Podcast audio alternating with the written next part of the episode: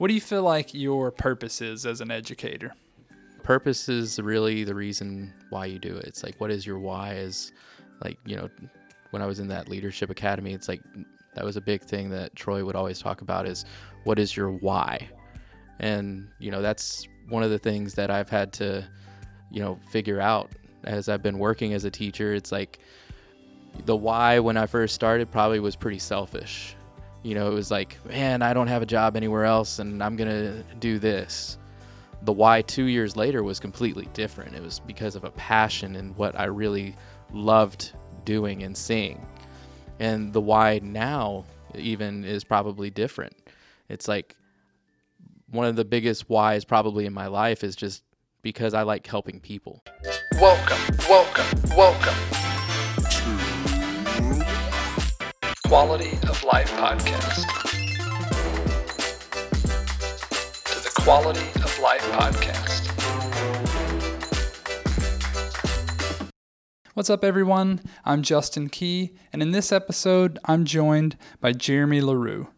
Jeremy shares a story of how purpose can change over time, the importance of building relationships with students, and why we need to be critical thinkers and problem solvers.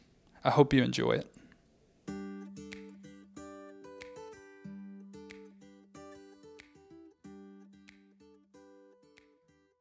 Jeremy, how did you get into teaching?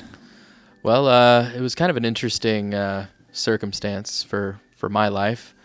So I've I've kind of always had an interest in education, but that wasn't really what I had set out to do. Uh, you know, I graduated from high school, went to college, had a couple stumbling blocks around the way. I uh, started by wanting to be a pilot, decided to go to a school, and I was going to join the Air Force and be an Air Force pilot. Then, when I went and talked with the recruiters, they uh, told me I should get a degree in engineering since my SAT scores are so high in math. And they're like, yeah, you know, you get a degree in engineering and you can easily become a pilot for us and everything will be golden. I was like, okay, so I guess I'll like take engineering.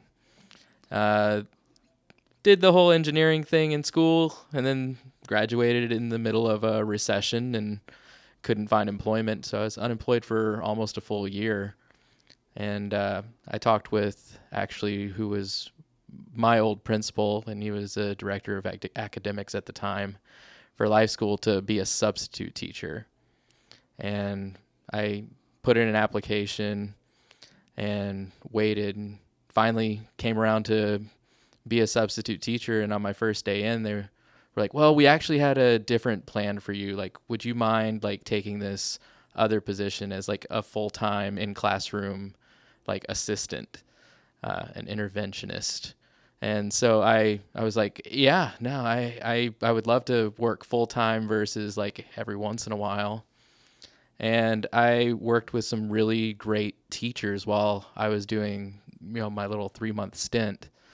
And at the end, they said, hey, would you mind like giving it some thought if you'd like to be a teacher for us next year? We're looking for uh, someone to fill a position that like we think you'd be really qualified for.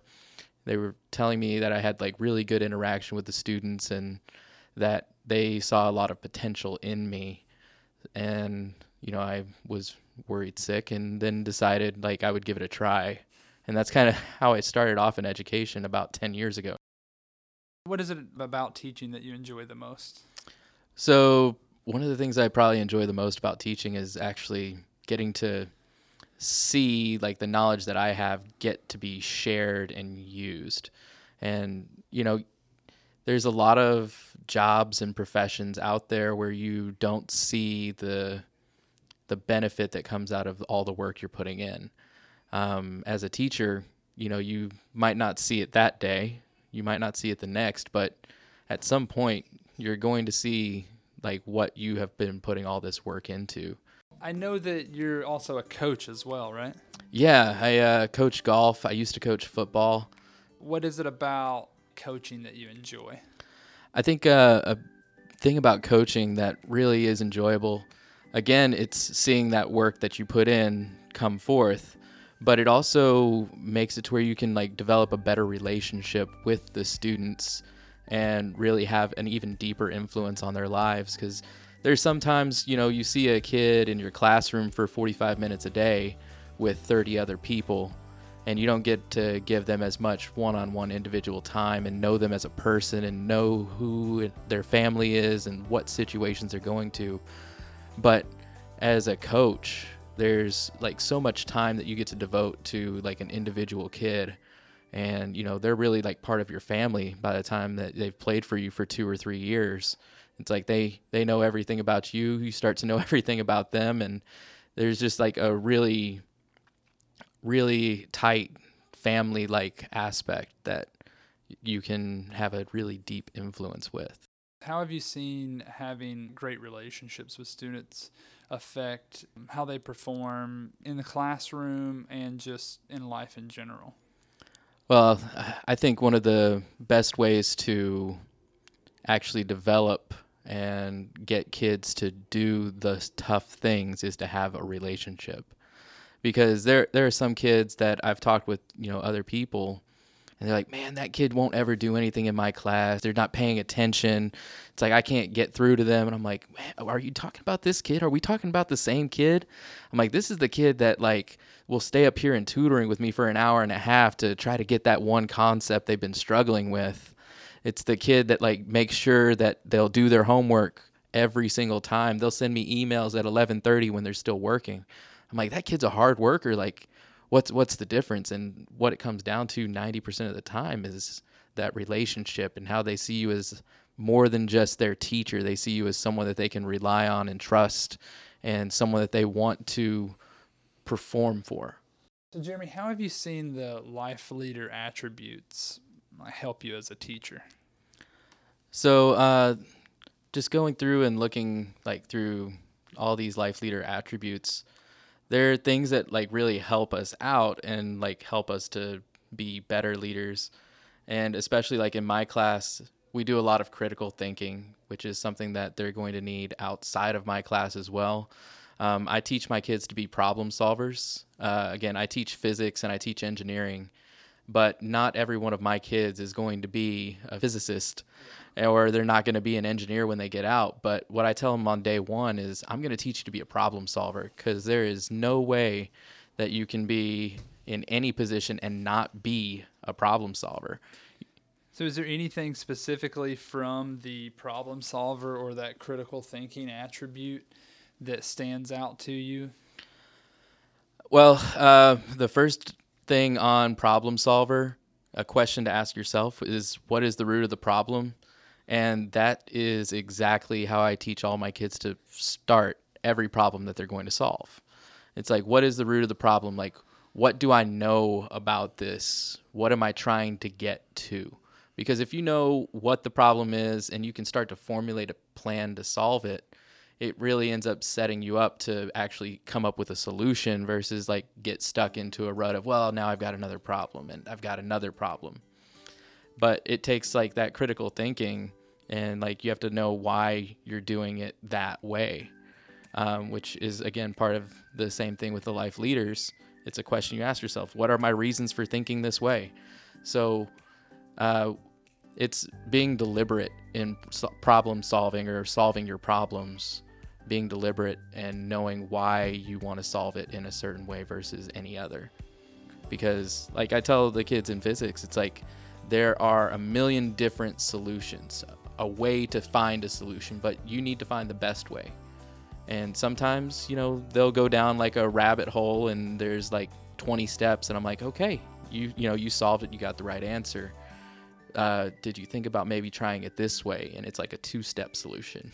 Yeah. It's, you know, it seems a little bit more elegant. It's no better, but than the other one, but it saves a lot of time. So we want to make sure to really teach those kids to be problem solvers and to use their critical thinking skills to solve problems more efficiently. Why do you love teaching at the Oak Cliff campus? Oak Cliff, uh, it's it's family. Uh, you know, I was actually a student at Oak Cliff the year after Life School opened. I was part of the first graduating class, and when I came back and I got back to, you know, being in Texas, I made sure to come see some games. you know, my little brother and my stepsister both graduated from here. So it's like there was there was a family and I always had teachers at life school specifically that I, I still keep in contact with. It's like they were around from the time I was a little eighth grader until I graduated. And we still like see each other and get together sometimes now and discuss like how life has happened for all of us. And so it's a deeper relationship.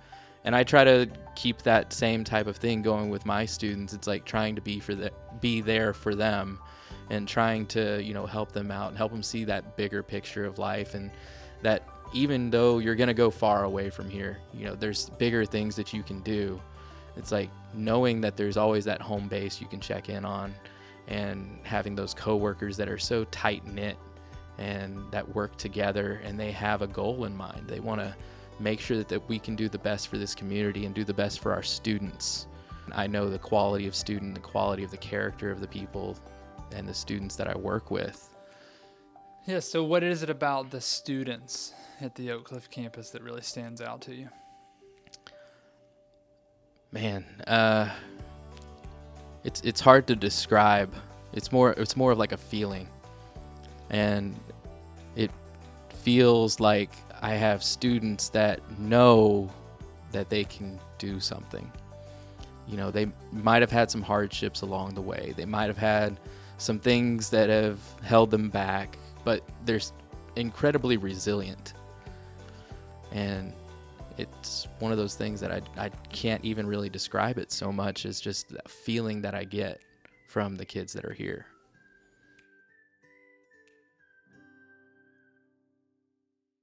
If you enjoyed this story, let us know.